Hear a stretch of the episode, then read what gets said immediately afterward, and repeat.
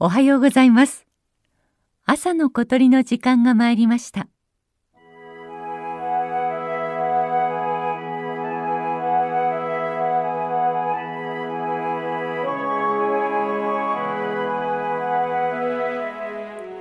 栃木県日光市霧降高原の森で毎年同じ時期同じ時間に鳥の声を聞いています長い間聞いていると小鳥たちのコーラスが少しずつ変化していることが分かりました。先週ご紹介した録音から12年経った2010年の夜明け前のコーラスです。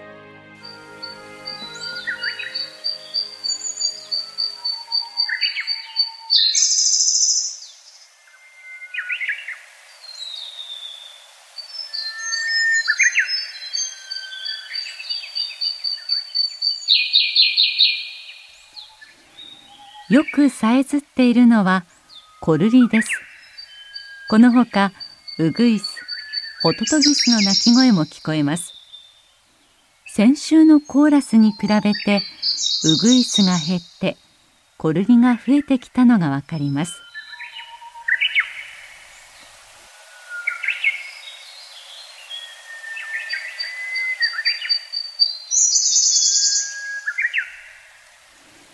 コルリはスズメより少し大きな鳥です。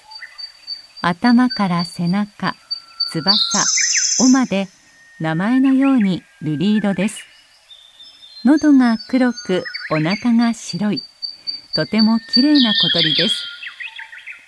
コルリもウグイスと同じように笹やぶと下草が豊富な自然が好きです。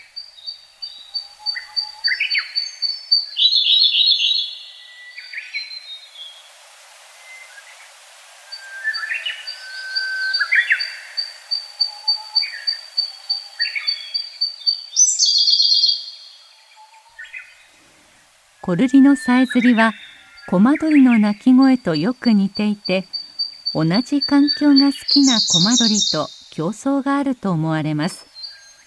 日光では標高の低いところにコルリ高いところにコマドリがいて住み分けていました。しかしこの2010年頃から鹿が徐々に増えて笹を食べてしまい笹やぶがまばらになったところが見え始めました。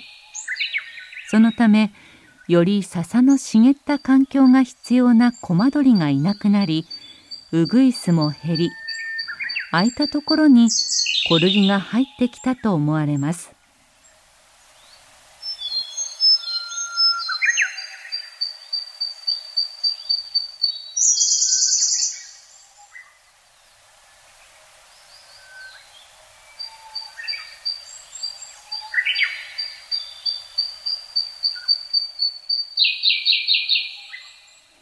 標高の低いところではこれより先に鹿が増えて笹などの下草を食べてしまい地面が目立つようになっていたため別荘地からコルリの声がしなくなっていました。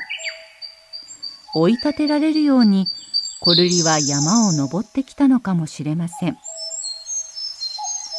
霧降高原の夜明け前朝霧の中から響いてくるコルリのさえずりが森の自然の変化を教えてくれました。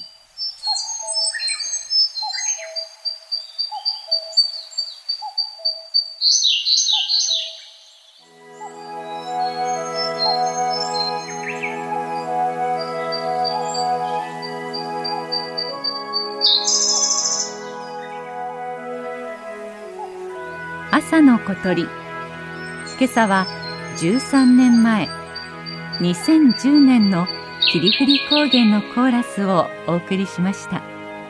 収録構成は松田道夫さんでした。